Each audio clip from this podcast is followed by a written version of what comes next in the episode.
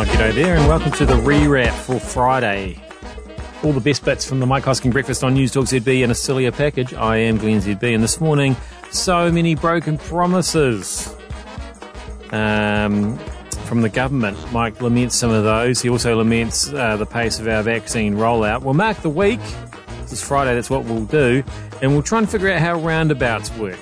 But before any of that, um, yeah, isolation, not MIQ, the whole country. How's that working out for us this week? Do forgive me. One of two things is going to happen here. One, I'll forget some of the myriad of stuff I need to get through because there's so much. Or two, I'll run out of time because there's so much. So here's your week.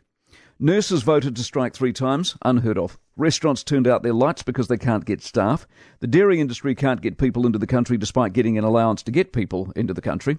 Immigration cancelled 50,000 applications because one, they don't like people arriving, and two, the queue is so long they don't look at anything filed after October 2019.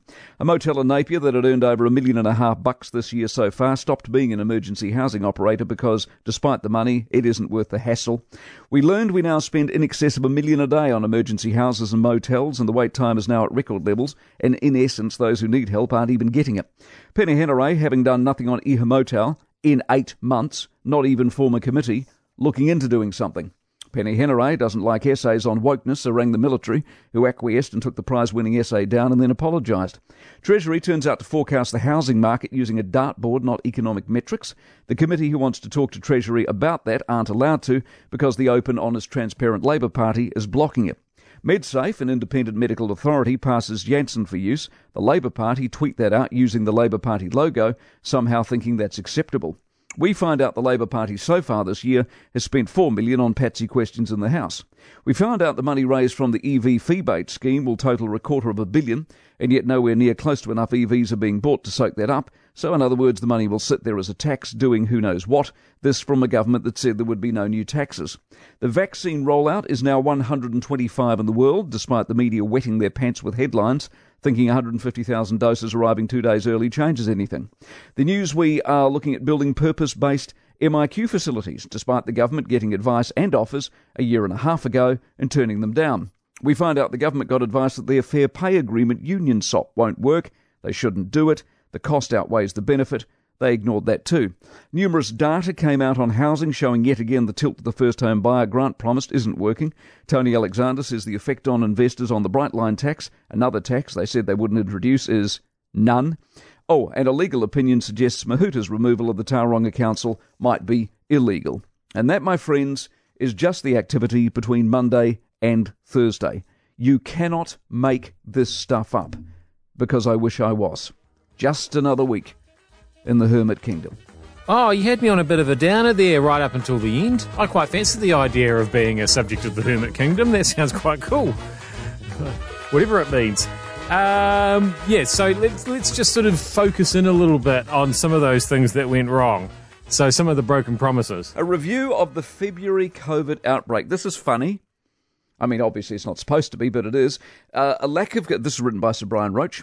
A lack of this is the this is over this is over a year into it, where they should be shipshape and set to go. There's a lack of coherency among central agencies, conflicting messaging that could undermine public confidence, a government that had failed to learn the lessons of past reviews lack of stress testing the system, ongoing uncertainty about the system's ability to handle a large outbreak.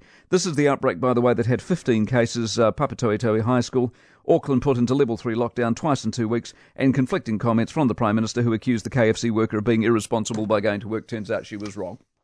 How long do you think Brian Roche can write reports that say exactly the same thing and no one learns the lessons? And that's before we get to this morning's other comedy of the Unitec land. This was close to Jacinda's heart in her Mount Albert electorate. They were going to build, March of 18 this was, up to 4,000 homes. First major plan released under the now abandoned Kiwi Build program. Plans for between 3 and 4,000 homes, 26 glorious hectares of Mount Albert real estate. This is, quote unquote, Ms. Ardern says, dear to my heart. Phil Twyford, the government will not sit around while children are living in cars and families are cramped into overcrowded houses. So, how many houses have they built? None zero, nada, none. Have you got that right? Can you just count them again? yeah, hang on, let me. Yep, no. None. And now, shall we tighten the lens even further? You see what I'm doing? I'm, I'm, I'm taking like a, a visual medium and I'm turning it into this audio one. We'll tighten the lens even further, zoom in even closer on one particular uh, broken promise there, the old uh, the vaccine rollout. What exactly is going on? Why, why are we not all vaccinated by now? It's not that many of us, are there? The vaccine's the answer. And no one's picked up and run with it for reasons I cannot, apart from us, uh, work out. 40 million was the claim. Richard Prebble's article in the Herald this week, he claimed 40 million bucks could have been paid to Pfizer for a preferential deal. And so we wanted to test that to see if it was true. It was a very simple question. Ring old Chippy's office and say, is it true? Well, it's not that simple, of course. So Israel paid 23.50. A jab, US offered 19.50. UK paid 14.70. We're somewhere in the middle there. Israel done and dusted out the other side, got the vaccines up front. This whole argument from our government was we didn't need to do it has proven to be absolute, unadulterated rubbish. It's absolute bollocks. The sooner we got on with this, the sooner we'd be out the other side. We could have, according to Prebble, paid $40 million, which in the grand scheme of things is nothing, and got all the Pfizer we wanted. Australia overnight has announced they've got millions out of the blue, millions of doses coming this month and next. Obviously, they've paid the money. Uh, so Chris Hipkins' office told us it's not that straightforward. Couldn't say any more, pointed us to the ministry. Ministry sent us a statement. I won't read it to you, but it's complete waffle. It doesn't even begin to answer the question or come close to answering the question. So the question's super simple. If we'd paid 40 million, could we have got all the Pfizer we needed? Yes or no? No one has been able to answer the question, neither the minister nor the ministry, thus leading you to conclude that it's probably true. And if it is true, they should be held accountable because they, the first responsibility of any government, is to the people of its country. And if 40 million is the difference between doing a job properly and the cluster that they're rolling out at the moment, they failed and failed miserably. Okay, now we're gonna we're gonna zoom right out, um, and and do uh, an extra wide shot. I, I might have got a bit carried away with my cinematography um, similes. Uh, try saying cinematography similes five times very fast. Anyway, uh, but anyway, it's marketing. It's what we do on Fridays. You knew it was coming eventually. It's time now to mark the week little piece of news and current events that has yet to be censored by the Minister of Defence. Ah, yes, Penny Henry. Not one of your more high profile operators, and yet this week too. Ihumātao, eight months on. Progress, Penny? None. No steering committee, nothing. And then we get to the Defence Force and the essay, the day the Minister phones the department over a prize winner because he doesn't like his tone as the day we could all be living in Moscow or Havana. Koha, one. Human Rights Commissioner should have resigned four days ago. House prices seven. Another week of Intel, CoreLogic, Barfoot's, prices firm, selection short, demand high, still no tilt. Tony Alexander, seven. The Economist, more excellent insight into the housing market this week's revelation, the effect of government policy on investors? None. Jobs, eight. Record numbers advertised. We are a job nirvana. Lights out. Three. See, the downside of being a job nirvana, the other part of the equation, you actually need people to fill those jobs.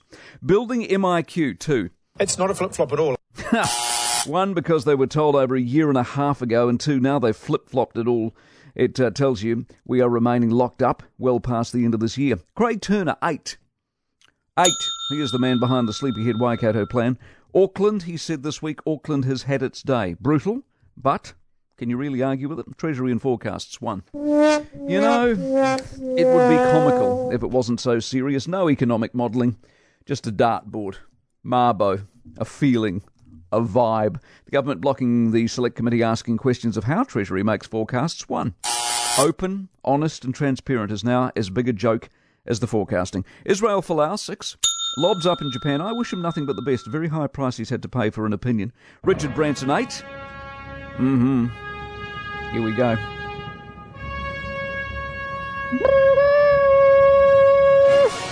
World needs dreamers and big picture thinkers. The EV rebate data. One. A quarter billion raised as we continue to buy petrol cars, and what happens to the money if no one buys EVs? They, yet again, don't have any answers. The immigration scam, too, laid bare this week. A queue a mile long, 50,000 applicants cancelled, families separated and stranded. Nothing newer than October of 2019 looked at. And you think North Korea's got entry problems. Uh, commodity prices, nine. Oh, yes. More records this week, led, of course, by dairy. Yet again, we thank the good Lord for the farmer. Cash, seven. Cash is to be supported, as I said a couple of moments ago. There's a battle on to get rid of it, but we will regret it if they win because cash keeps the card operators honest. Cash is choice, and choice is good. And that is the week. Copies on the website, and 35 of these can be found on the Hamilton to Auckland bullet train to pass the time. You say 35? Yes, that's right, just in case a rush is on. Still, I guess at least if you're on the train, you don't have to wait at roundabouts. Mind you, some people don't. Question. Uh, one of my roundabouts, and this is not a built-up roundabout. This is what you would barely. It's it's round in the middle. Uh, it would be three, four centimeters high. It's not a big built-up roundabout. It's just a, a circle in the centre of the road that that indicates it's a roundabout. I drive right over the middle of it. Is that uncool? Yes. Okay. It's super uncool. I mean, it's so, I mean, you've driven right over the top of me Yeah. on a number of occasions as well when we've been driving to the same destination. That's true. So I think that's it's definitely a comment more on you than the roundabouts. I suspected that was the case when I asked the question. Just confirm. Good. Yeah, I mean he's um, he's uh, what do you call it? An assert. I was going to say aggressive, not aggr- assertive. An assertive driver. Let's put it that way. And as I did point out on air today, uh, cornering is historically not his strong point anyway, even on racetracks. I'm Glenn ZB. Uh, that was the re-wrap for Friday in the week. We'll be back with some more Hosking drive-bys on Monday.